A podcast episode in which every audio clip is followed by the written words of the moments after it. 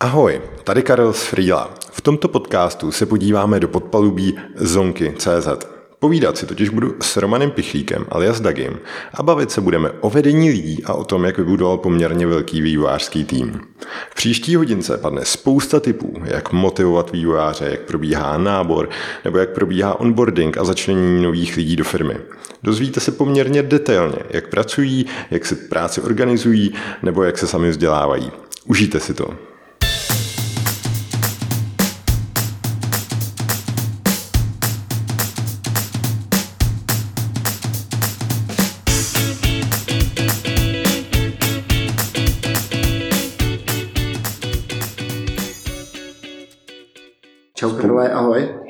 Čau, Dagi.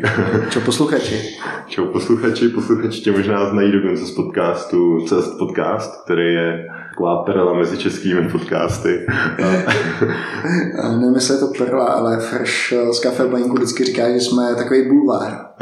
jo, jo, jako musím říct, že jako... Taková zasviněná perla, jo, myslíš?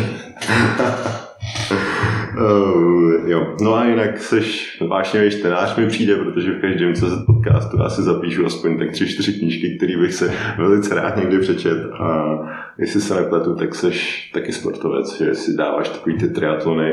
A já jsem díky tvým lejtkům vysportovaným vyhrál lístek na MDF Camp. Jo, vlastně. tak to, to ti gratuluju, byl jsi, byl jsi jediný, kdo, kdo, to, kdo poslal nějaký tip. Nevím, jestli ty lidi ten devcamp tak eh, nemuseli nebo nechtěli, ale tak gratuluju. Vlastně. Jestli to něco nevypovídá o počtu posluchačů. To, tak to, to, doufám, že ne, nebo tak eh, možná, že eh, možná, že ten SoundCloud ty statistiky nějak falšuje. Teď vím, že měli nějaký problémy finanční, tak možná si uměle navyšují navyšují si posluchanost. Ale u, u našeho podcastu to nefunguje.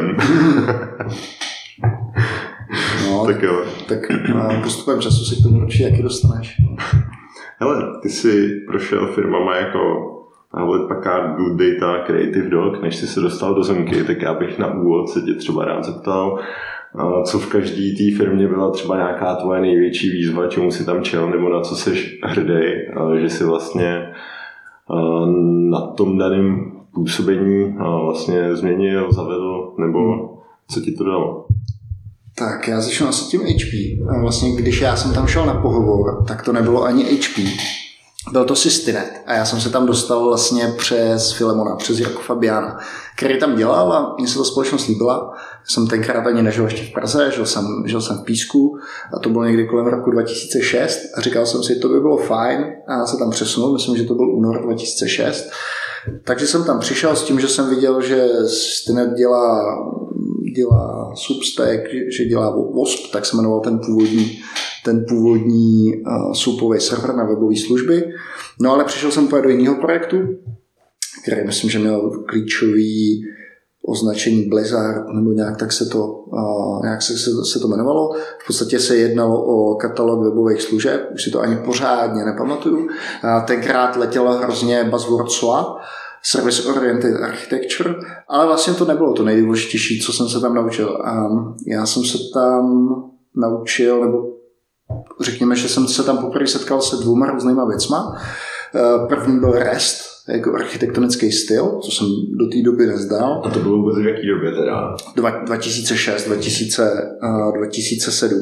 A, a potom jsem se tam vlastně setkal víc uh, s aplikačníma serverama, eh, v kterých tenkrát běhala Enterprise Java, to znamená, nechci říkat jenom, že EJB, Enterprise Java Beam, ale celá, celý, že, celá ta heavyweight uh, Enterprise serverová Java a vlastně ten, ten service katalog běžel, to se prodávalo jako, balíčko, jako balíčkový produkt, to znamená, že jsi to koupil, já nevím, koupila si nějaká banka nebo nějaká organizace, ta si to nainstalovala, a používali, používali to jako, ten, jako katalog svých služeb.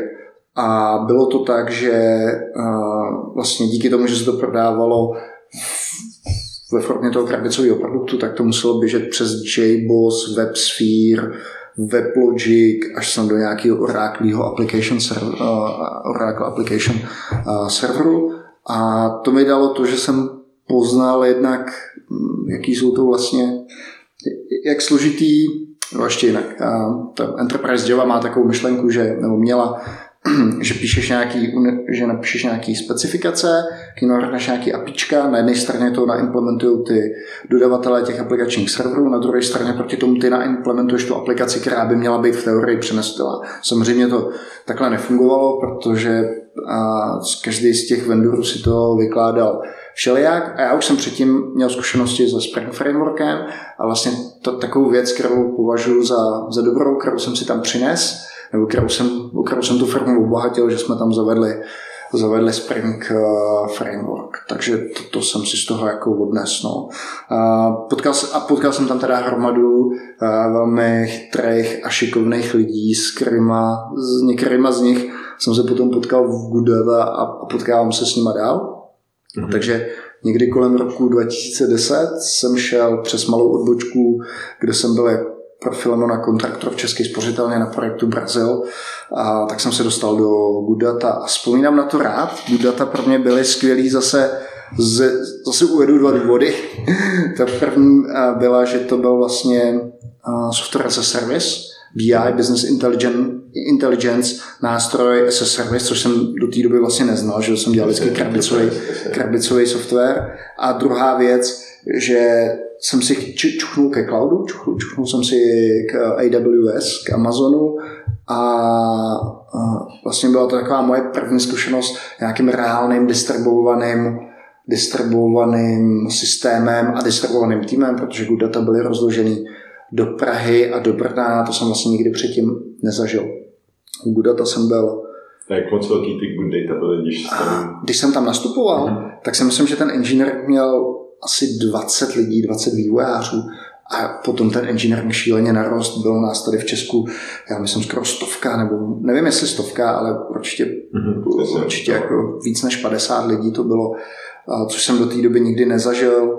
Byly to takový ty vlny, že za začátku nás bylo málo, budoucnost podle mě nebyla úplně jistá, jako, tak jako je to dneska. Dneska už je data 10 let zaběhlá firma a potom jsem tam zažil několik v najímání lidí, růstu té organizace, obrovských veletočů. Dokonce i to, jak jsme z cloudu odešli. A, tak vlastně to bylo to, hodně zkušeností jsem tam, jsem tam nabral. z toho cloudu odešli? ten důvod byl finance a vlastně já vždycky říkám, když jsi v cloudu, tak aby ti to dávalo ekonomický smysl, tak architektura musí být aspoň trošku cloudová, že dokážeš využívat jednak cloudové služby, který ti ten provider dává, typu na AWS, když zase zůstaneme S3, Elastic Load Balancer, nebudeš používat vlastně jenom infrastructure as a service, nebudeš používat jenom ty virtuálky, ale použiješ něco víc, aby si si zlevnil provoz. No, data na to tenkrát nebyly připraven, takže Dalším krokem bylo to, že jsme přešli uh, k Rackspaceu, což byl, říkali jsme tomu private cloud, to znamená, že jsme si u nich nakoupili nějaký železo a prostě celý ten management jsme si na OpenStacku postavili sami. No, tak to pro mě bylo taky docela dost zkušeností, že jsem věděl, jakou cestou asi třeba jít. No a potom jsem šel do zónky slash creative doku. A vlastně je, to vtipný, že zónky i, i Goodata byly takové dvě firmy, do kterých jsem přišel, byl jsem najmutý na něco a dělal jsem úplně něco jiného. Třeba v Goodata jsem měl dělat refaktor metadata serveru, což byla jedna z, z, z komponent, kde všechny definice těch metrik, dashboardů, reportů, ale asi po nějakým měsíčním proof of conceptu jsme zjistili, že jsme to stejně asi nikdy nezmigrovali, respektive priority byly někde jinde, takže jsem tam skončil jako eh, na, na jedné té střední vrstvě nebo jedné z té služby, z služby, která potom dělala autentizaci single sign-on a dělala něco jako backend for frontend, vystavovala apička tak, aby byly pohodlný pro toho našeho webového klienta. No a zónky vlastně jsem nastoupil na to, abych pomohl s automatizací, protože když dáváš někomu půjčku, tak je tam hromada kroků, které jsou buď to dané legislativně, to znamená, že ten biznis je, dneska dohlížený Českou národní bankou, ty musíš, tam něco, čemu se říká KYC a, AML.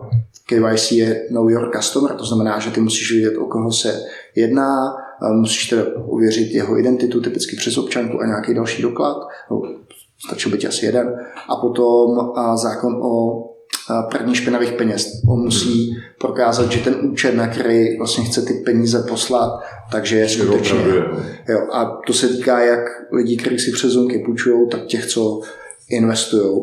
A já jsem tam byl vlastně najatý na automatizaci celého tady toho procesu, protože Zonky byla klasický startup, nevíš, kolik to bude mít zákazníků, jak hodně se to ujme, neujme, takže všechno zatím, celý, celý to flow, kterým procházela ta půjčka, tak bylo manuální, takže tam se dělala armáda lidí, no tenkrát jich armáda nebyla, bylo třeba 20, který se o to starali. A já jsem měl vlastně tohle to zautomatizovat.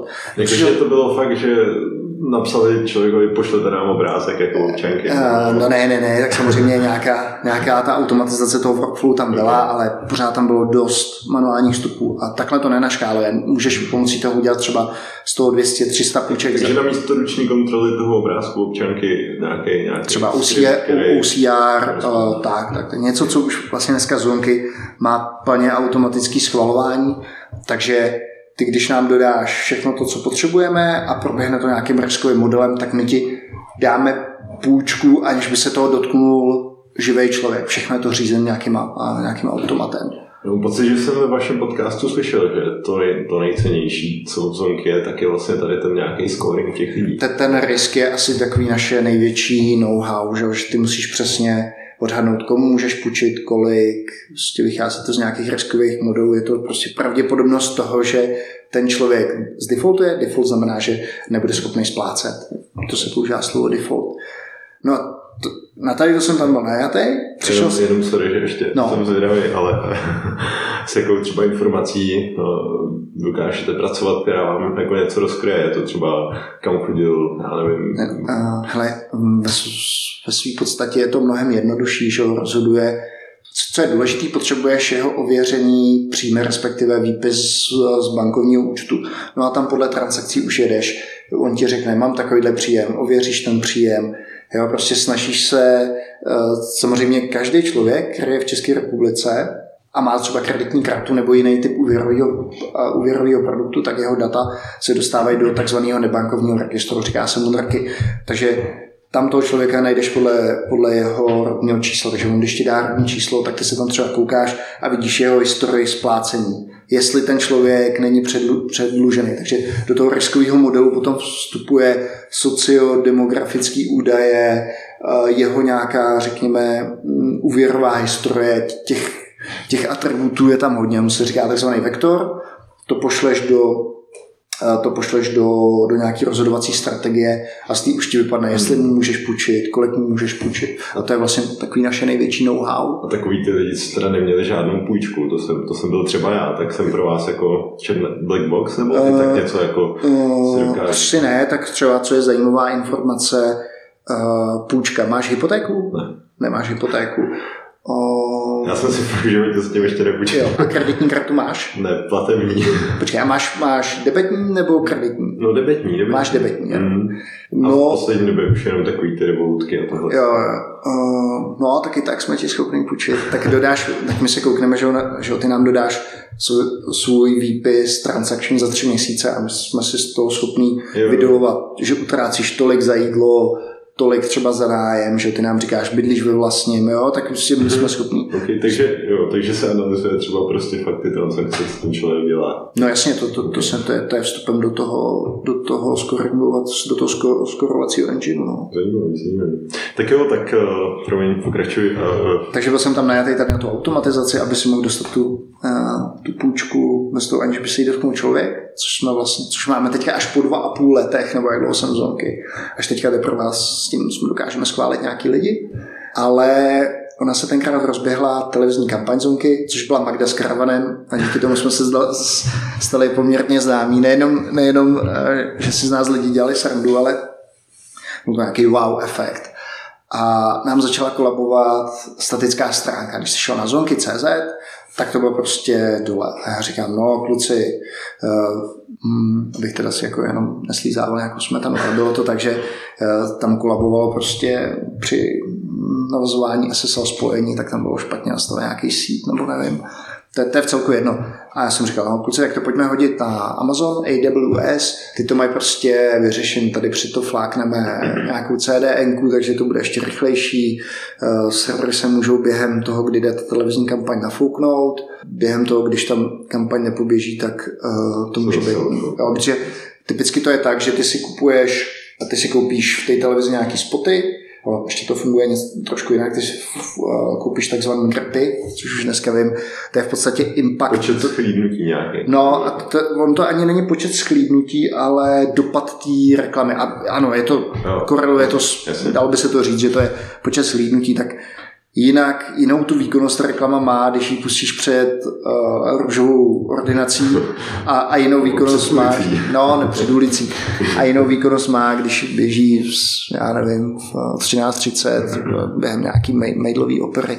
Takže, uh, takže jsme to šoupli na to AVS, a tak to byl první vlastně takový operační problém, takových se objevilo ještě pár, asi měsíc a půl jsem tam byl a náš CTO Standa Filipčík řekl, že prostě že, že už je vyždímaný, protože ten projekt běžel asi rok a půl, nebo skoro dva, tak Standa z toho byl poměrně vyhořelý a řekl, že na to, že na to kašle, že, že si bere dovčů a že se potom nevrátí. Takže jo, asi na tři měsíce do, do, s přítelkyní jeli do Ruska, cestovali.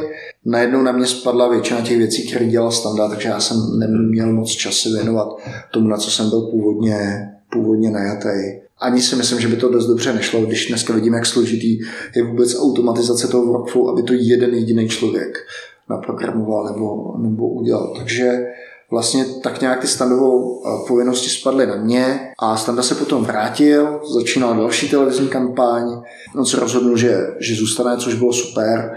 A, a zároveň s tím jsme dostali velkou investici od Home Creditu, kdy řekli, jo, dává nám ten projekt smysl, takže chceme do toho nalejt víc peněz a začalo takový to kolečko prostě hiring, budování týmu a, a taky klasický flow, takže pak už jsem působil jako head of engineering. Takže jak good data, tak zonky jsem dělal úplně něco jiného, než na co jsem byl najatý.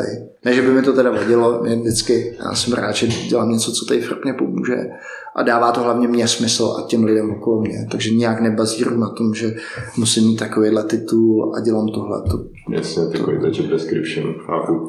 No a to se vlastně dostalo k něčemu, o čem bych rád mluvil úplně primárně, čili nějaký vedení lidí, budování týmu, protože jestli se nepletu, to je přesně to, co tě tam potkalo asi úplně nejvíc. Uh, tak co ty si představíš pod pojmem takhle to vedení týmu, nějaký leadership, co, co to pro tebe je?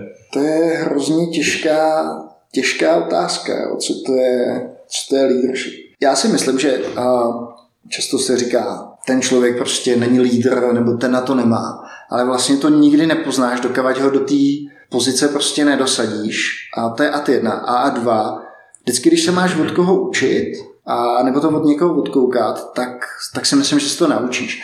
Takže leadership není něco, co by, co, co by někdo měl a co by někdo neměl. Asi určitě jako na všechno na to můžeš mít vlohy a nemáš je buď to víc nebo méně a pak je to o tom, kolik se toho učíš a jak hodně odstraňuješ nějaký svoje zlozvyky typu, typu mikromanagement. Samozřejmě asi trošku záleží, jakási, jakási, jakási povaha, ale myslím si, že to je něco, co se, co se prostě naučíš. Takže pro mě vedení lidí, nebo já jsem to vnímal tak, že to je spíš nějaký mentoring a coaching těch lidí, s kterými já spolupracuju, že vlastně, aspoň si to o sobě myslím, že nejsem typ mikromanažera, že vlastně ty lidi najímám, protože jim věřím, případně se do té role nějak vyprofilujou, takže se jim snažím pomáhat, snažím se jim pomáhat tak, aby uh, jednak vlastně, aby rostli oni, oni sami o sobě a aby to naše společné úsilí směřovalo nějakým cílem, které jsme si vytyčili typicky, nebo vždycky ku prospěchu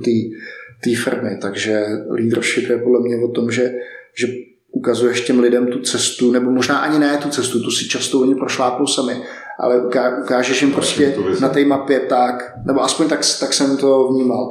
A to je, řekněme, nějaká, nějaká strategická, řekněme, úloha toho lídra a potom je taková ta, ta taktická, a ještě se vrátím teda k zonky, to vždycky Lucka Tvarošková, bývalá CEO, říkala, já se tady vlastně často cítím jako roztrskávačka, která těm lidem neustále něco, něco opakuje a pozbuzuje. Tak to je podle mě ta taktická role toho leadershipu, že ty lidi často mývají tendenci prostě propadat nějaké malomyslnosti a ty musíš neustále pozbuzovat a snažit se jim ty věci vysvětlovat. No. Tak to je, to je, řekněme, nějaká taktická a pak samozřejmě třeba u mě v roli Head of uh, Engineering nebo Head of Development uh, jsou to i nějaký prostě taktický, ne taktický, ale technický, technický věci, které s nimi probíráš. No. Tak to asi všechno tak nějak se zbíhá v tom leadershipu. Já ještě teda zmíním jednu hrozně důležitou knížku, kterou, z které já často cituju, a to je Turn the Ship Around, napsal David Market. Ta knížka je o bývalém kapitánovi americký ponorky a ta ponorka byla v tom námořnictvu hrozně špatná. On tam přišel, změnil strukturu velení na té ponorce a ta ponorka se stala jednou z nejúspěšnějších v tom námořnictvu. Nebylo to tak, že by vyměnil ty lidi, prostě často se říká, neměňte lidi, změníte ten, ten systém kolem nich, a ta knížka je tady v tom, tady v tom skvělá. Takže on namísto toho, aby to byl klasický chain command, kdy vlastně ten kapitán něco řekne a všichni to takhle dole dělají, z čehož se může během manévru na bojové činnosti zbláznit a je na pokraji vlastně psychického zroucení, tak řekl, hele, tady vám dávám nějakou vizi a vy mi jenom říkejte, co budete dělat a já vám to v nejhorším prostě zatrhnu. Takže určitě posluchačům, kdybych měl doporučit jednu z knih, kterou jsem četl, tak Turn the Ship Around a já ještě k tomu leadershipu ty jsi říkal, že, že jsem sportovec, tak uh, jsem sportovec od nějakých 6 let a prošel jsem si kolektivníma sportama. Já jsem hrál hokej, pak jsem někdy v 16 s hokejem seknul, hrál jsem fotbal a vlastně tam i ten přestože by se to, ne, nevím, jestli to si, si někdo dokáže představit, ale tam vlastně máš tu esenci toho, nejenom toho leadershipu, ale jak s těma lidma pracovat v kolektivu, jak je umět vnímat, že jsou prostě různé povahy. A mě tohle to teda dalo hrozně, hrozně moc. A kromě toho, že jsem ten sport aktivně hrál, tak mě bavilo o tom si číst, takže skvělý jsou různé životopisy prostě sportovců, kdy ti to pomáhá pochopit tu jejich mentalitu, hm, třeba skvělý Uh, skvělý byl životopis Alexe Fergusona, bývalého manažera Manchesteru United, to je, to je prostě skvělá, skvělá knížka. Takže určitě, na jedno, určitě kde, kde čerpat informace o leadershipu, tak já jsem to vždycky bral z toho sportu, nejenom to, že jsem ho aktivně hrál, ale že mě bavilo o tom číst. A potom jsem měl docela, mám docela rád pořád vojenství, military history faktů a tam taky se dá najít poměrně dost, uh, dost inspirace, že je to, já tě mám takovou paralelu, jo? je to o tom, že často se zdá, že velký, velký bitvy, a typicky Den D, vylodění v Normandii, prostě rozhodlo, já nevím, že tam měli američani a spojenci, teda abych byl přesnější, prostě 100 tisíc vojáků, nebo ta, ta invazní vlna byla asi mm-hmm. menší, že to byly prostě desítky tisíc lidí. No ale když potom tady o tom čteš, tak zjistíš, že na té klíčové pláži uh, Omaha tak vlastně to nerozhodlo prostě 10 tisíc, ani tisíc, ani, ani stovka vojáků. To, bylo prostě, to byly jednotky těch, kteří vlastně během toho, když tam byli pod tou ukrutnou kuratelou té palby, tak nějakou svojí osobní odvahou a příkladem a pozbuzováním těch vojáků vlastně dokázali tu bitvu rozhodnout ve prospěch těch spojenců. A takhle, když, když po různých vlastně bitvách a, a válečných konfliktech, tak vždycky najdeš najdeš nějaký jedince, který proto, který proto byli klíčoví. A to, sam, to samé si myslím, že platí i v tom softwarovém vývoji, že, nebo i u nějakých úspěšných produktů. Stejně na konci dne je to pár nějakých individualit, který potom rozhodnou, že, že, se ta, že se ta miska vach překloní na tu správnou stranu. Takže možná ten leadership je taky o tom, že, že hledáš takovýhle lidi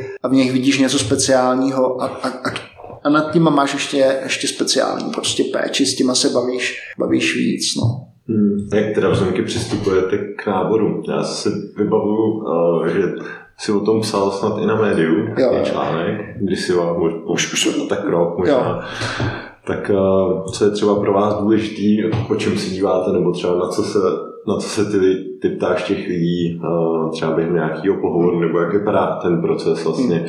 když, když k vám jde nový třeba programátor? Nebo... Musím říct, že i ten náborový pohovor, nebo ten, ten, mm, ten interview proces se hrozně mění. Na začátku vypadal nějak hmm. a, a teďka, že jo, po těch dvou letech, nebo jak dlouho už najímáme, vypadá úplně jinak. Tak, uh, tak možná by bylo klidně zajímavé říct, jak vypadal a co jste posunuli a vlastně, vlastně proč se tím třeba sledujete. Jo, jo tak když jsme, vycházeli, když, když jsme začínali, tak nás bylo šest a, a každý z těch vývojářů, který se bavil se mnou, nebo vždycky to probíhalo tak, že ten vývojář se potkal se mnou, já jsem mu řekl nějakou vizi, jak, bych to, jak bychom to chtěli dělat, koho hledáme. On dodal domácí úkol, který byl postavený na zonky a když se mi to, když se mi to líbilo, tak vlastně myslím si, že ze začátku to bylo jenom tak, že se třeba, a, že mluvil s Lucí, protože ono to bylo tak, že jako startup jsme neměli moc peněz, to znamená, že jsme byli, nechci říkat hluboko pod cenou trhu, ale byli jsme určitě pod cenou, byli jsme níž a, a Lucie prostě tohle to uměla skvěle. To znamená, že ten člověk přišel s nějakou částkou X a Lucie řekla, hele, my ti dáme Y, což je sice míň, ale bude to skvělý. Hlavně Zonky je skvělý v tom, že to je, že ten produkt lidi znají, líbí se jim to a my jsme jim garantovali, nebo pořád jim říkáme, hele, tady můžeš prostě na denní bázi ovlivnit 10 tisíc plus lidí, kteří to aktivně používají. A často, že to je v Javě, k nám přicházejí lidi z bank, z telka a podobně, kde pokud nějaký release byl, tak byl jednou za půl roku, přicházeli z korporací, kde všechno bylo hrozně svázané, takže velká motivace určitě pro ty lidi byla to, že vlastně každá, každý jejich úhoz, když to zjednoduším do klávesnice, měl přímý impact na ty, na ty zákazníky. Takže vlastně já jsem mi prodát, snažil se prodat nějakou vizi, kterou jsem byl schopný garantovat a pak na Luci bylo to, aby, to bylo, aby, aby si to sedlo i, i finančně, případně se potkávali, když ne s Lucí, tak se Standou Filipčíkem s naším CTO. No a tady ten proces nám vydržel dost dlouho, ale teďka už je nás asi 45. Takže vlastně ta organizace taky vypadala tak, že jsme měli jeden tým vývojářů, pak jsme měli dva týmy, tři, čtyři, pět, dneska jich máme, a to jmenuji Alfa Bravo, PC Charlie, Delta, Echo, Foxtrot, sáhlých sedm. Máme sedm týmů a museli jsme vlastně, musel jsem ty svoje hiring povinnosti rozdrobit, protože předtím jsem vlastně každýho z těch kandidátů viděl a potkal jsem se s ním poprvé. A takže to fungovalo tak. Já jsem se s ním viděl, pak on dodal domácí úkol, ten domácí úkol zvalidovali vývojáři a pak se potkal s těma vývojáři. Mm. Teďka jsme to otočili, že uh, kandidát, uh, kandidát se potká s takovými těma našimi klíčovými lidma v těch týmech, že vlastně nějakým způsobem jsme si identifikovali, pak dodává domácí úkol a, a v finále, když mi ten tým lídr řekne, uh, jo, toho chceme, tak já si s ním zavolám, nebo už mi stačí relativně méně času, protože ty kluci chápou, jaká je ta naše kultura a jsou schopni mu i tu vizi předat sami o sobě, takže jsme to, jsme to otočili a já vlastně už, už nemusím tím trávit tolik, uh, tolik času. Na začátku je tam předpokládám ještě nějaká selekce na základě toho, co ten člověk napíše. Úplně nejlepší je, nebo dobrou zkušenost jsme udělali s Luli, Luli Nguyen Fabián se teďka jmenuje Filemonovo manželkou aktuální, která má vlastně svoji personální agenturu, takže nám hodně lidí dohazovala ona. Takže se, že se Luli známe, tak věděla, jaký je ten náš příběh a byla schopná nám vlastně dodat dvě třetiny kandidátů. Dneska už často ty lidi chodí, nebo dost často chodí, protože znají zonky, čtou třeba náš blog, zaujalo je tam něco. Nebo byli na meetupu? By, byli na meetupu, děláme meetup QA, Martin Damovský to má na starosti a to je taky že skvělý příběh o tom, jak jsme se bavili, že nikdo se prostě nerodí jako lídr. Martin k nám nastoupil jako vývojář čavovej, hrozně prostě mluvil a zajímala ho bezpečnost a QA, Quality Assurance, takže potom na něj vlastně spadlo spadlo na něj vedení uh, nějaký ideový QA, což znamená u nás odpovědnost za, za release a, a celý ten proces, proces vývoje a kvalitativní a potom na ně spadl ten uh, SR tým nebo operations tým, který to, který to provozuje, takže vlastně z Javodio vývojáře se vlastně stal lídr, který má dneska na starosti, já nevím, 10, možná, možná víc, víc, uh, víc lidí. No. Takže uh, třeba on si už dneska vede ty pohovory tak, že že pak mi akorát říká, jo, hele, chci, tak, chci tady toho inženýra, chci si s ním zavolat, většinou se s těma lidma ještě volám. A mě, mě vždycky zajímá, nebo když bych ti řekl takové ty netradiční věci, pokud má člověk zajímavou diplomku, tak vždycky nebo často se ptám na tu diplomku, hmm. abych věděl, jestli ta věc, kterou dělal, byla jenom kvůli tomu, že potřeboval získat titul, anebo protože ho to nějak zajímalo, bavilo. To je docela dobrý indikátor. Často, často ty, ty uchazeči mluví velmi zajímavě o, o té své práci, tak to je určitě jedna věc. Ptám se na koníčky, že mě zajímá, co dělají mimo, mimo, mimo práci, jak se vzdělávají. Pro mě hrozně, hrozně důležitá věc, jestli čtou. A často všichni říkají, jo, jo, my čteme, nebo říkám, jak, jak se vzděláváte. A typická odpověď, no já vždycky třeba nějaký manuál nebo to, podle toho, co potřebuju, takže vlastně nic. Ale nemusí to být úplně na škodu, někdy prostě víš podle těch koníčků, že ten člověk říká, jo, zajímá mě tady krypto a prostě tady si doma hmm. s tím nějaký krypto framework, tak i to je pro mě známka toho, že ten člověk se aktivně, aktivně posouvá. Co když ten člověk třeba jako neptá, přijde na tu schůzku a je takový prostě, je třeba kód byl dobrý a všechno možný, ale je to třeba takový prostě člověk, že se nezeptá jako skoro na nic. Tu odhadneš už, jaká je to, jaká je to povaha pak samozřejmě něco dělají ty reference, co, co je skvělý, třeba od té že ona mi vždycky k tomu člověku posílá svodku, takže pro mě to není úplně nepopsaný, hmm nepopsaný kamen. Ona mi napíše třeba, jo, je to víc introvert, zajímá se o tohle, tak to já už si ho dokážu rozmluvit. Vždycky, vždycky je to tak, že um, ten člověk prostě pak z něj něco vypadne a, a je to v pohodě. A často ty lidi, kteří o sobě moc nemluví, jsou introverti, tak se rozmluví potom na těch technických tématech, kdy prostě my jim řekneme, hele, tuhle věc děláme takhle, jak jste to dělali vy, takže že by se mi úplně stalo, že tam někdo mlčí, to si dost dobře teďka nespomínám. No ono nejde o to, jako třeba Jo. Moje zkušenost je taková, že někdy, jako, když se zeptáš, tak se, tak se rozpovídají, ale že neprojeví vlastně takový zájem. ten zájem, že se nezeptají, ty jo, jak děláte tohle z toho, nebo mm. víš, jako o, o tohle z toho. A to je pro mě taková třeba kontrolka, ty jo, proč se vlastně jako nezajímá, nebo jako... Je, jednak si vždycky těch lidí ptám, proč by chtěli dělat zónky, tak to čekám, že z nich vypadne nějaký důvod. Pokud mi řeknou, no, protože mě jsem poslala personálka, tak to je prostě to je červený hadr, takže to je, eh, to je jedna taková indikace a další taková věc prostě nám se fakt jakoby často hlásí, protože se jim ten, pro, se jim ten produkt líbí, takže hmm. vlastně z nich Ideální aspoň stav. vypadne to, že jo, já Zoomky znám třeba z televize, mně se líbí ta vašem, často přichází. Taky viděl jsem tě v reklamě. No, to, to ne, ale často říkají, jo, mě ten prostě peer-to-peer přijde zajímavý, to se stává docela dost často, že přijdou, že jim přijde peer-to-peer koncept zajímavý, takže aspoň to je nějaký zájem, takže elementární zájem musí projevit vždycky.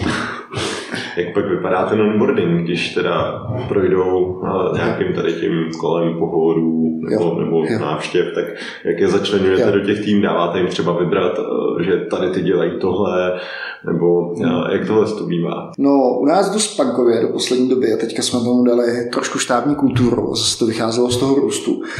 Když ten člověk nastupuje, tak už víme, do jakého bude týmu. Já, že já to vidím, já mám, já mám prostě v těch týmech nějaký volný, volný pozice, takže vyloženě tam toho člověka dosazuju.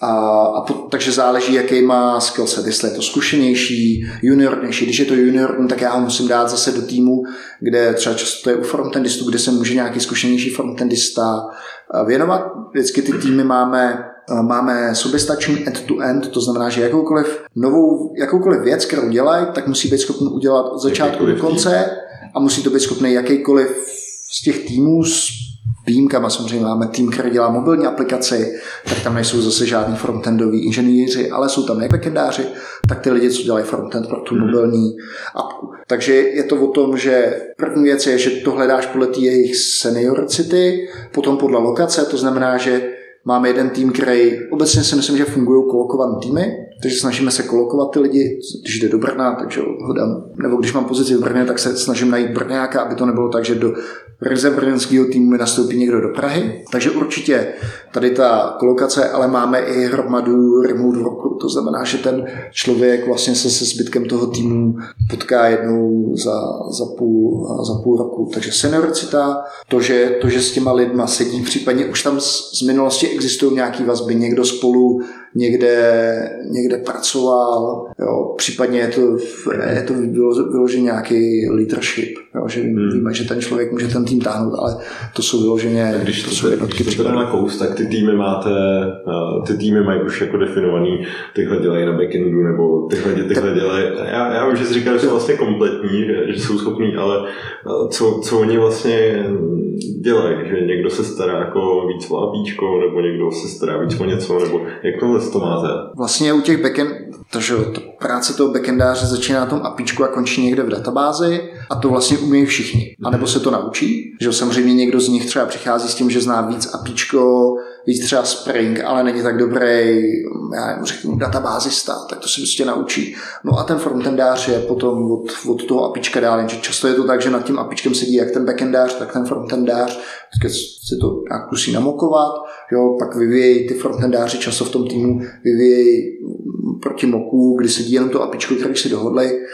No a potom se to, potom se to potkáme. Teda chceme po nich, aby nebo děláme několik věcí, že často se stává, stává to, že se to potom nepotká, tak my releaseujeme s výpadkem každý týden, to znamená, že se snažíme, sprinty jsou teda 14 denní, používáme Scrum, takže 14 denní sprint, v rámci toho máš dva výpadkové releasy, ale zároveň můžou releaseovat i bez výpadkové.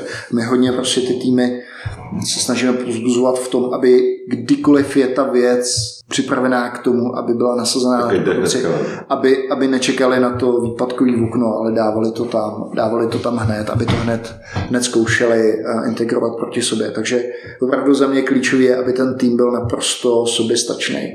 Jak dlouho s tím ještě vystačíme? Z pohledu tý, toho, že ty týmy se, ne, se i tak se nám specializují, třeba teď děláme integraci z, pro CRM do Salesforce, tak máme jeden tým, který perfektně Salesforce, celý to udělalo a bude hrozně do, těžký do toho dostávat nějaký další týmy. Asi budeme chtít je do toho dostat, ale už to bude tak, že ten tým bude opravdu specializovaný. Chceme, aby za to měl nějakou zodpovědnost. U nás je to ještě tak, že ty vývojáři jdou tou feature až do produkce, to znamená, když tam něco pokazejí, tak jim ve dvě hodiny ráno klidně volá, volá poplach automaticky, že se něco podělalo. Takže víc budeme ty týmy asi nucený manévrovat do toho, že, že tu danou věc vlastně nejenom end-to-end, ale že jsou za ní zodpovědní včetně, včetně provozu, což, což do teďka nebylo. Teď jsme to dokázali rozpustit, ale ten engineering už nám tak neboptal a, a je tam takový provoz, že, že to vlastně nejde dělat genericky. To jsme od toho, od toho onboardingu trošku utekli, ale bylo to, je, to, bylo, bylo, to, je, to, to je pravda. Takže říkal jsem, že to je hodně punkově. Ty lidi prostě snaží se buď to, buď to junior, senior, nějaký vazby, kolokovat. Takže nad každým tím člověkem vždycky sedíme, já, CTO, a případně část toho leadershipu a přemýšlíme. Product manažeři si k tomu řeknou, jo, tady potřebujeme posílit. Z toho něco vznikne, toho člověka tam dostaneme. Teďka je to tak, že má vždycky ten člověk buddyho. To znamená někoho, kdo mu pomůže nastavit idečko, přístupy a tak. Mm-hmm. Takže má nějakého buddyho. Měli jsme sérii uh, takových zasvěcovacích workshopů, architektura, infrastruktura, produkt, máme nahran videa, to je asi no, někde na začátku prázdnin jsme to nahrávali, ty videa on si může může schlídnout a pak ho hodíme, hodíme do vody, ať plave. Co se občas povede, tak my máme takový zvláštní setup v tom, že máme ty týmy, kterým říkáme featureový nebo produktový a jednou za čas, jednou, za, jednou třeba za tři, čtyři měsíce ten tým nemá žádnou feature z product backlogu, ale řeší jenom neplánovanou práci, což je pro ty nováčky ideální, že jsou to většinou nějaký bugfixy drobnosti. nebo drobnosti. Jo, tak ten člověk potom získá větší přehled o o celém tom fungování prostě zónky. Jak to se taky, taky řekněme, pomůže tomu onboardingu. No a nevím, jestli je tam ještě něco, něco speciálního. Třeba vím, že frontendisti, ty, že těch je míň, obecně máme víc backendistů, frontendisti ty chodí na různý pivka a tak, tak si tam toho člověka nějak, řekl bych, jako u piva nasměřují, kam je potřeba backendáři, tam je přijdou víc, i když oni ty frontendáři Martinu a spol, takový labužníci, ty chodí na jídlo. takže, takže nějak, tak, nějak takhle se, se toho člověka snažíme, snažíme zaintegrovat. A často se stává, že řeknu, když ne během prvních 14 dní, tak už po těch 14 dnech je ten, schop, ten člověk schopný přinášet nějakou hodnotu. No. Tak to docela rychle. Já bych dál navázal nějakou motivací, protože to je věc, která ovlivňuje ty výsledky těch lidí poměrně hodně. A to, jak po nějaký kvalitativní, kvantitativní stránce, ty si zmínil i ty zodpovědnosti, což mi přijde vlastně super, že ten člověk, když, když udělá chybu, tak má v podstatě takovýhle feedback, tak jak se snažíš ty motivovat ty, ty svoje lidi, protože samozřejmě dá se to třeba financema, že jo, a tak dále, ale to funguje jenom do nějakého, do nějaký určitý míry, kdy ten člověk má v pozovkách dost a pak už pak už to stejně nepomáhá, tak uh, máš uh, nějaký svoje osvědčený typy postupy.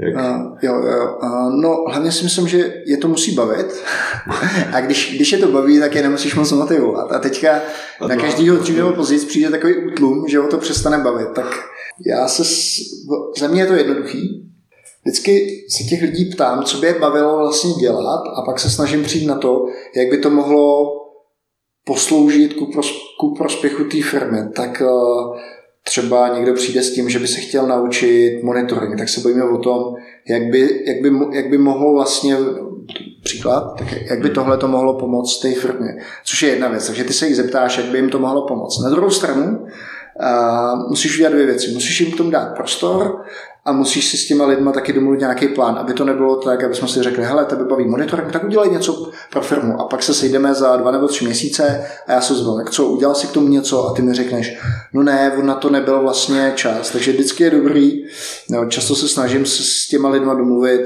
a to už je teda v rámci nějakého one to one, jako sestavit jako vyloženě už nějaký, nějaký plán. Aspoň, aby to bylo, hele, tak za ty dva měsíce, až se potkáme, tak zkus dosáhnout tohodle a tohodle. V téhle oblasti, nebo často je to tak, rozcházíme se potom one to one, pošli mi, čeho by si chtěl dosáhnout a dáme si k tomu prostě zelenou. A třeba, co teďka dělám v Zonky, nedělám to se všema těma vývojářema, ale s částí z nich jim říkám, OK, tak prostě máš tady nějaký páteční odpoledne, nebo, nebo většinou páteční odpoledne, nebo pátek jednou za 14 dní, aby si se věnoval prostě jenom tady té oblasti, o kterých jsme se tady, o kterých jsme se tady bavili.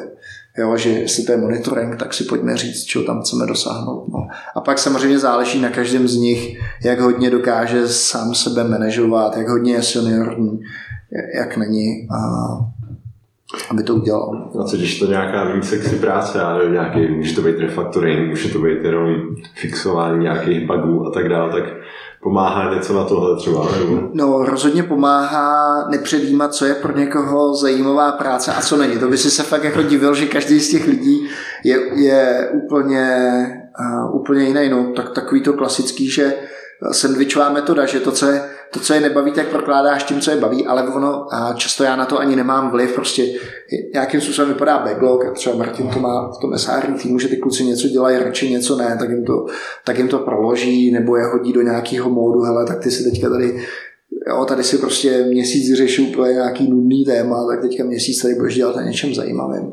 Takže se to prostě snažíš snažíš se to prokládat a snažíš se s nima o tom bavit, protože často je to tak, že a ty lidi by chtěli dělat nějakou věc, prostě mají tu vizi, jak to udělat a ty, ty prostě musíš vysvětlit, že s nima souhlasíš, ale teďka na to není prostor a hmm. musíme dělat jiné věci, často z pohledu té firmy, které jsou naprosto prostě nezbytné, takže může to pro ně být frustrující, ale když jim to dokážeš, dokážeš vysvětlit, tak to ty lidi nakoupí třeba zonky, že měli jsme nějakou roadmapu k mikroslužbám nebo ke Kubernetes a nedostali jsme se k tomu a snažili jsme si říct, OK, kluci, víme, že to je dlouhodobě na té roadmapě, ale teďka se tomu nevěnuje, protože děláme něco jiného a je to třeba z důvodu, abychom měli takovouhle výkonnost půjček, tolikhle půjček na konci příštího měsíce, jo, takže se to snažíš vysvětlit. Ale nemůžeš to dělat moc dlouho, nemůžeš jim prostě jenom Do takhle neustále jako tu mrkvičku před tím nosem posouvat, že to je dřív nebo později.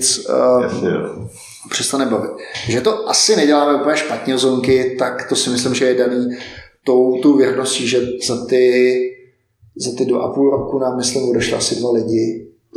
Myslím, že, že, že, že takhle. Ale a mezi těma týmama tam nefunguje nějaký právě, jak jsi zmínil třeba to, ty, ten s těma Salesforce, tak tam mezi týmama třeba není něco jako ty my odnášíme tu černou práci a, a oni, oni prostě jenom mazlí prostě jo, jo. nějaký frontíček, který je schénu. Tak pro ně černá práce, třeba co by se mohlo zdát, je to zametání.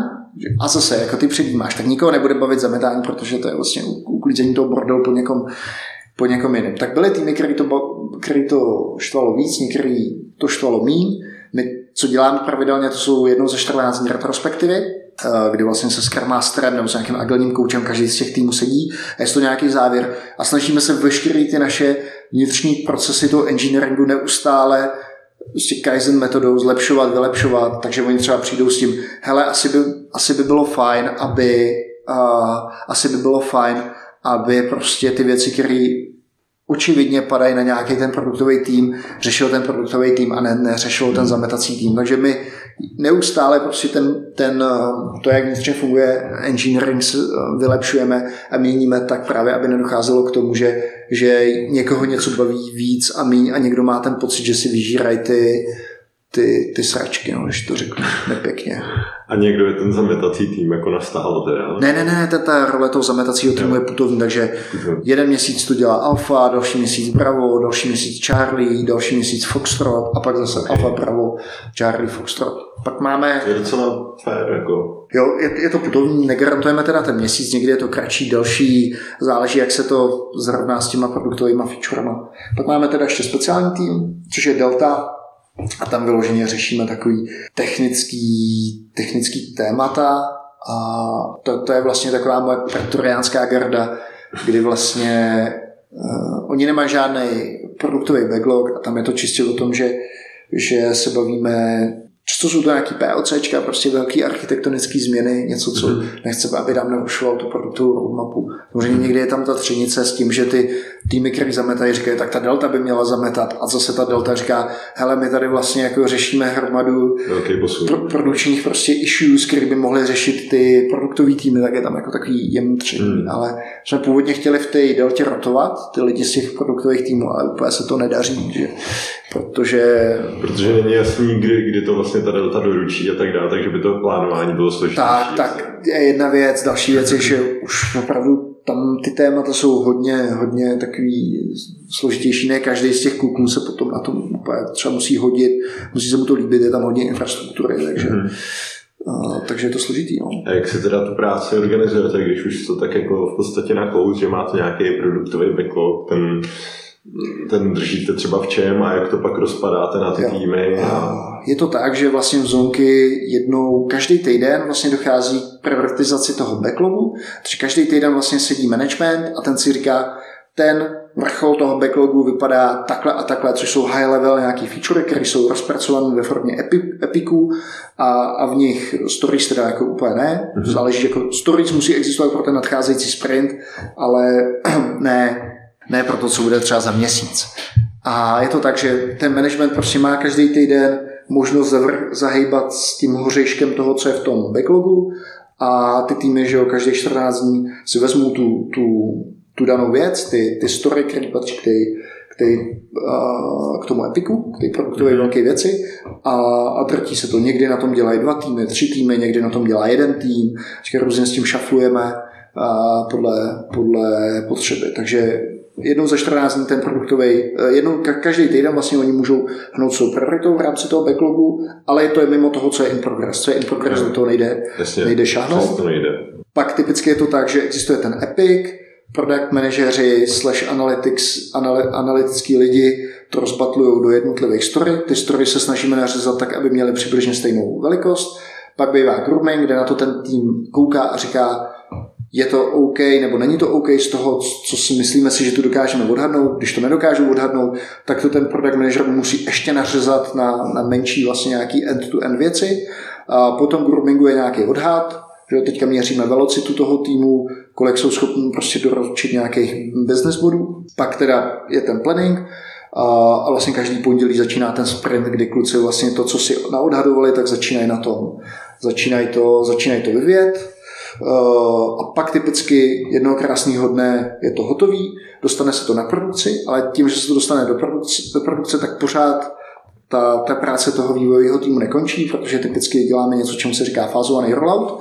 To znamená, že to ne, nevidí to žádný zákazník a my postupně tu danou věc rolujeme mezi víc a víc lidí. Někdy se tam ještě doimplementovávají další věci, někdy ne, je to rozumů, vychytávají se bugy, protože ty tam vždycky nějaký jsou. Když se to poprvé střetne se zákazníkem, něco funguje, něco nefunguje, až se ta věc dostane a plus teda ještě důležitý, že v rámci toho rolloutu najednou tam máš víc těch stakeholderů, to znamená, že už to není jenom o tom, že to může vyreleasovat na 100% zákazníků engineering, ale vstupuje ti tam do toho marketing, typicky finance, legal, takže vlastně ten rollout je, musí tam být zastoupený celý ten delivery chain, který to zajímá a, a děláme vždycky nějakou máme nějaký nominanty za tady ty jednotlivé oddělení a pak vlastně rolujeme tu feature na 100%.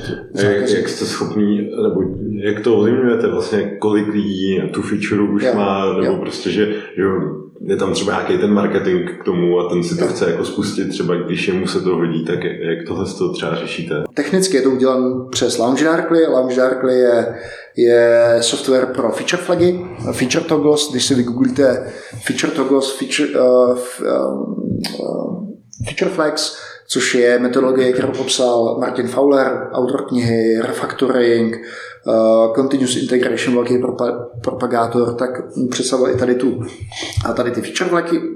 V kódu si to představ jednoduše, tam je if else, mm-hmm. if něco dělej tohle, else dělej něco, uh, něco jiného. A ty řekneš pro tenhle feature flag, zeptáš se nějaký služby a ta ti prostě vrátí true false. A pak to jde tou vidličkou jedním směrem nebo druhým směrem.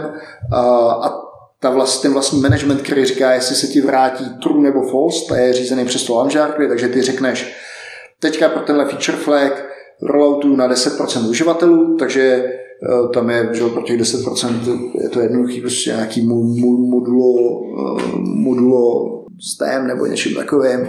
Prostě když ti, když ti, když ti to dopadne, no to je jedno, to si asi všichni dokážou představit. uh, sorry, že zabíjám tak do detailů. Ne, super. Uh, tak uh, vlastně to vrátí true a jde to tou vidličkou. Uh, my to typicky zahlušíme jenom někde, když se to týká customer facing věcí, jenom na, často jenom na frontendu, jo? neslouží to hmm. nějakým prostě security věcem, vždycky je dobrý na to pamatovat, že to kdokoliv může odhalit, takže takhle jednoduše ty jsi schopný to to vlastně mm, oskoušet na nějaké bázi uživatelů. My to děláme ještě tak, že eh, většinou to testování interně v zonky, to znamená, že to vyroluješ jenom na IP adresu našeho ofisu, eh, respektive těch našich ofisů, které máme. A tam to vyzkoušíme interně, pak to začneme pouštět nějakým uživatelům. V případě investorů zase máme nějakou užší skupinu, těm říkáme super investoři, kteří v podstatě to mají jako výhodu, že můžou něco, něco zkoušet. A ten marketing eh, je často až na konci toho procesu, kdy my říkáme, jo, můžeme to zapnout na 100%, je to, je to nebo pouštíme to na větší bázi, tak můžete pustit vaši marketingovou uh, kampaň. A jaký nástroj k tomu používáte teda třeba k sestavování toho, toho backlogu, k té prioritizaci? Jo, jo. Uh, vlastně veškerý to technický flow od toho Epiku a níž, to je, to je Jira a to, co se ukazuje to, co se ukazuje tomu managementu, to je z té Jiry vytažený jenom prostě do, do Confluence, prostě mm-hmm. jo, chceme dělat tohle a tohle v tomhle a tomhle a sprintu. Samozřejmě my jsme jim asi mohli ukázat ten vrchol toho backlogu, ale z nějakého důvodu je to prostě ještě vytažen do, do, do Confluence. No. Obecně my používáme Atlassian nástroje, to znamená Jira, Confluence, Bitbucket.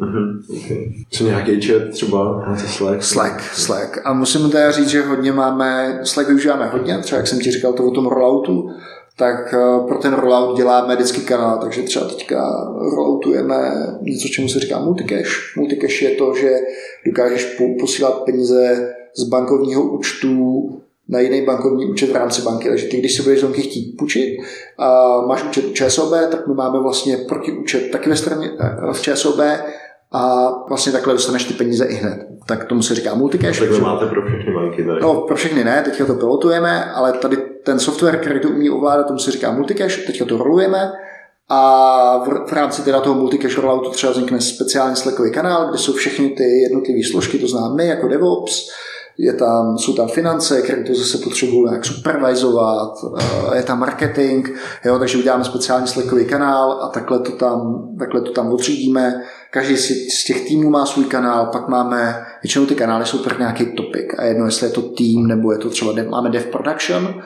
kde máme všechny produkční incidenty, máme dev page roboty, kde si, vlast, kde si vlastně přidáváme věci, které jsou nutné k pohotovosti, máme dev release, kde se koordinujeme v rámci bezvýpadkových releaseů, takže uh, používáme Slack. Uh, co se týká nějakého groupwareu, tak to je G Suite. Ale jak to máte se vzděláváním těch lidí? Já jsem třeba u vás byl na tom, na tom meetupu. Organizuješ to třeba nějak víc ty, nebo zástupci v těch týmech, nebo je to úplně... No tak tam, jak jsem ti říkal, že, že je moje role v hlavního rostleskávače, tak nějak to funguje. Já jsem si vždycky myslel, nebo v, v Zonky v Gudat to tak mě působilo, že všichni chtějí jezdit na konference. Tak jsem říkal, v Zonky první věc, kterou musíme udělat pro vzdělávání lidí, tak to jsou konference. Ale ve skutečnosti o ty konference nikdo skoro nemá zájem, že lidi moc nechtějí jezdit na, na konference. Uh, takže uh, ne, ne vzdělávání, ale řekněme nějaký promování té technické značky. Chci, aby, a, a už to vidím podle toho, co, na čem ty lidi pracují, tak aby chodili po meetupech, a aby, tam, aby tam sami prezentovali, protože to je nějaký vlastní vzdělávání, prostě soft skills, prezentace. Se na to připravili, to uh, Pak je často kopu do toho, aby psali články pro náš technologický blog. A tím pomůžu nejenom jim, ale pomůžu tím i firmě. Budujeme takový technický uh, povědomí. Snažíme se dělat takzvaný education session, to znamená, že se vzděláváme sami mezi sebou na nějaký témata, že často někoho vyhmátnu a říkám, hele, ty víš něco zajímavého o téhle technologii, připravit pro kluky EduSession. A potom se snažíme spolu... A často jenom míváte ty EduSession? Tak jednou za měsíc. Pak se snažím, když vím, že je někde nějaká v Česku šikovná firma, tak se s nima snažím domluvit nějakou výměnu informací, vzdělávání. Eh, z Denda Ops, z teďka jsem byl s Petrem Burianem z Live Sportu, byli jsme v Showmaxu, jako těch společností je, je, je hromada, takže typicky to je tak, že my tam pošleme inženýry, aby se nachytřili, oni k nám pošlou inženýry, aby se nachytřili. Kdokoliv, kdo má zájem, tak tam napíše na Twitter nebo na e-mailovku a domluvíme něco dagi.zunky.cz, případně, a případně na Twitteru zavináč podtržítko Dagi nebo zavináč eh, Martin Damovský a něco vymyslíme. No. Mm-hmm. Takže snažím se i, podle mě to je takový duch, duch trochu Silicon Valley. Já nevím, proč to nefunguje moc v České republice.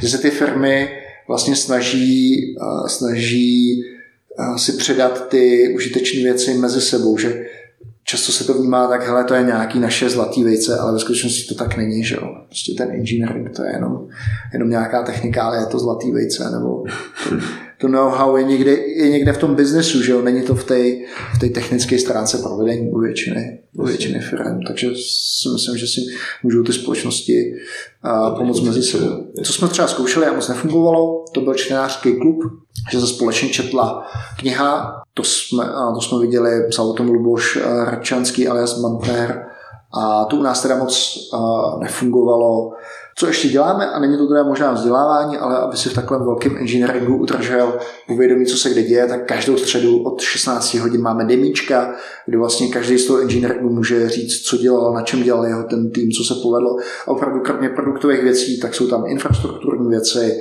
jsou tam ryze technické věci, kluci třeba Bejkovec, ale já s Petr Melger ukazuje nějaké věci, co, co, co umí jeho Selenium testy, Jo, je možné je možný to vidět v celé šíři té firmy, že najednou, když máš 45 vývojářů, tak je složitý, aby všichni věděli o všem, co se v tom engineeringu děje. Tak, tak není to sice vzdělávání, ale je to o držení povědomí a nějakého kontextu. Ale máš ještě nějaký třeba rutiny nebo nějaké takové věci, které ti pomáhají s tím vedením týmu, jako já nevím, třeba kalendáři reminder, hele, měl bych si sednout s tímhle, nebo dělat, já nevím, jednou za měsíc nějaký hodnocení, jo, nebo, jo.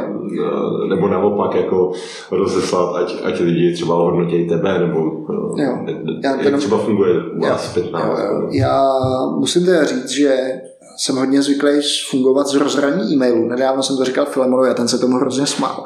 Já jsem fakt zvyklý si ty věci organizovat do svých poznámek, používám, jsem na, na Apple, takže používám, takže používám Notes, který mám synchronizovat mezi mobilem a laptopem. Takže vždycky, když mi něco napadne, tak si to znamenám do těch, do těch notes a v nich už si to organizuju klasicky podle kategorií. Mám něco jako denní plán úkolů, kde si prostě dám jenom odrážky a pak mám rozpracovaný témata, tak třeba s Martinem Damovským, který jsem zmiňoval, který má QA a, a že třeba si řeším náklady na AWS, tak mám prostě dokument, kde si trackuju nějaký body, co s ním chci probrat, že jo, pro každý ten meeting, který máme třeba jednou za týden, tak si vedu nějakou agendu, action items, jaký z toho máme, a, takže mám takovýhle vlastní, vlastní a, flow. Často mě pomáhá to, že ty, že ty věci rozpracuju a rozepíšu do nějakého e-mailu, že si to strukturuju e-mailovou formou. Často je to tak, že mi napadne nějaká idea, jenom hrubě ji rozpracuju, pošlu to těm lidem, a že si k tomu sedneme, na plánu meeting, takže opravdu moje rozhraní, když to řeknu, tak je inbox od, od, od, od Google, kde můžeš dělat různé remindery, a můžeš, můžeš plánovat, plánovat události, a případně, když je potřeba na něčem kolaborovat, tak klasický, klasický Google, Google dokument. No. To moje flow je typicky takový, že mám hodně schůzek, nejsem jako vývojáři, který naopak nesnáší schůzky a mají málo schůzek.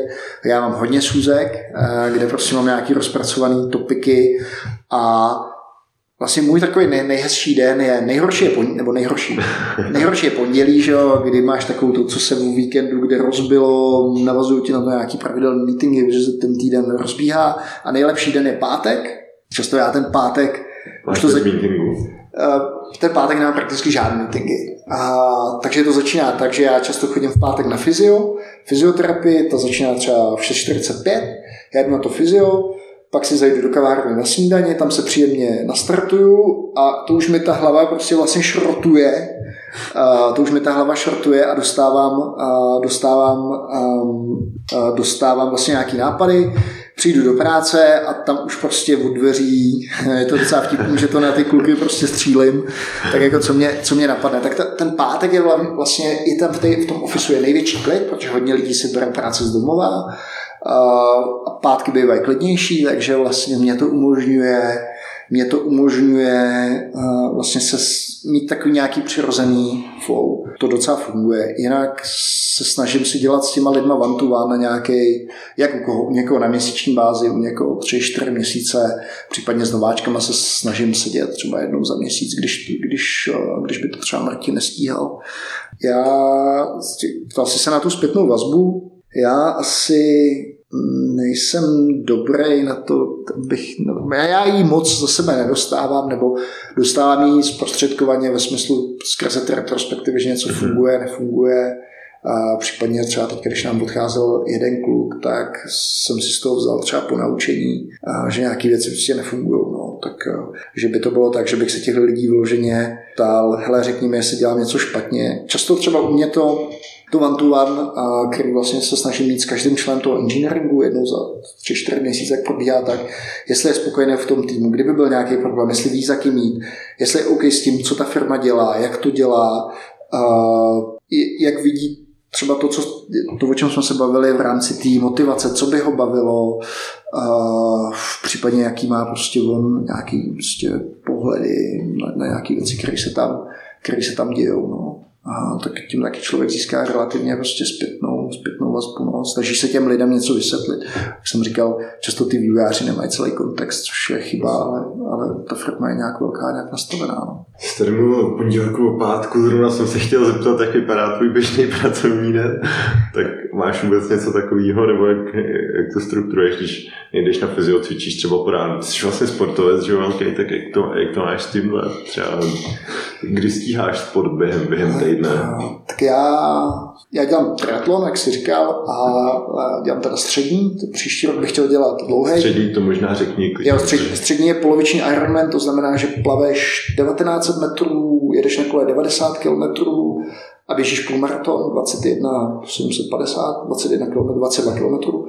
Příští rok bych teda chtěl jít dlouhé, což je celý Ironman, ta vzdálenost. Není to na Havaj, ještě abych na, na tu Havaj, tam se musíš kvalifikovat, to je vlastně mistrovství světa v dlouhém triatlonu, ale tu vzdálenost si můžeš odjet kdykoliv, takže příští rok bych chtěl jít tady toho celého Ironmana a na to už musíš trošku trénovat a už ten trénink musíš mít... trošku jako... No ne, tak jako, tak jsou, jsou lidi, kterým třeba stačí, stačí 8-10 hodin a trénují nějakých 12 až 14 hodin týdně a ten trénink má nějakou strukturu, takže potřebuješ obecně plavat třikrát týdně, třikrát týdně běhat, třikrát na kolo, plus minus do toho nějaká fyzio, případně yoga, takže to musíš, to musíš rozdělit. No. Takže často sportuju ráno. Ráno chodím teda plavat, protože to je nejlepší, to tě pěkně nastartuje.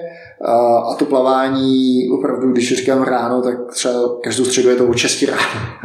A, takže plavání přes oběd, když se dá, tak zonky sídlí na Petřinách, tak chodím běhat do hvězdy podle toho tréninkového plánu a to kolo často jezdíš doma večer na trenažeru, což má ten efekt, někdy to, to běhání, že běháš takhle pod mě, jako je, jako je, jako je, dneska, jako je teďka tady. To má jednu výhodu, když trénuješ večer, že dvě hodiny neusneš, si rozpumpovaný, takže pak se dá ještě, pak často člověk může vyřídit takovou tu operativu v práci, e-maily a tak.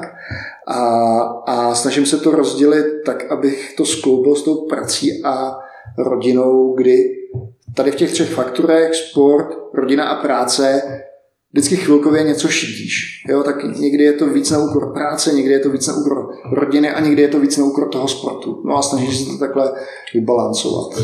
Přehazovat toho černého peška. Přehazuješ toho, toho, toho černého peška, říkáš. No. Takže v podstatě je to někdy to vychází, že ten den máš jenom hodinu trénink, kdy ti to vyjde dvě, dvě a půl hodiny, záleží jak kdy, jestli je to dvoufázový.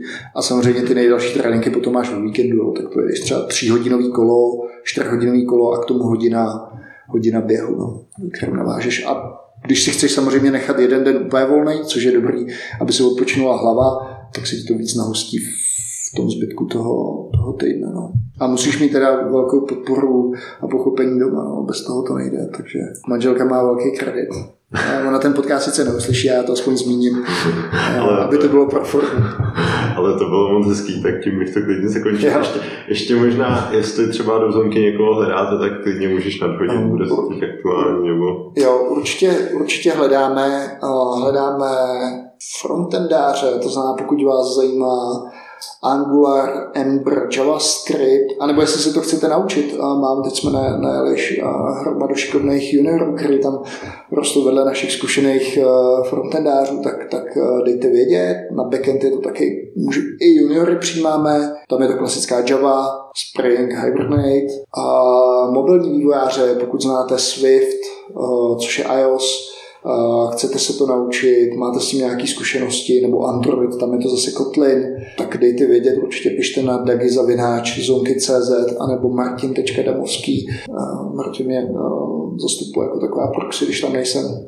A určitě se domluvíme. A myslím si, že když jste šikovní, tak vždycky, vždycky, vždycky vymyslíme, vymyslíme to, aby to bylo ku prospěchu té firmy. Tak jo. Díky za pozvání. Díky, tak se daří. Takhle ještě v neděli večer. Ahoj. Ještě než si odpojíte sluchátka, tak bych vás rád pozval do Plzně, kde si se mnou můžete dát jednak jedno stanku. A nebo, a to lepší, eh, na workshop na téma, jak delegovat v práci v týmu, jak zavést procesy nebo jaká pravidla si nastavit a tak dále. Workshop mám v rámci konference Marketikon, ta se koná 4. a 5. října. A na téhle akci vystoupí celá řada super lidí, namátkou Dan Gamrod, Jirka Chomát, Michal Krutiš nebo třeba Petr Skondrojanis. Doufám, že se tam uvidíme 4. a 5. října, Marketikon, těším se na vás. A abych nezapomněl, na našem Facebooku je dokonce soutěž o dva lístky zdarma, takže facebook.com lomeno freelo.cz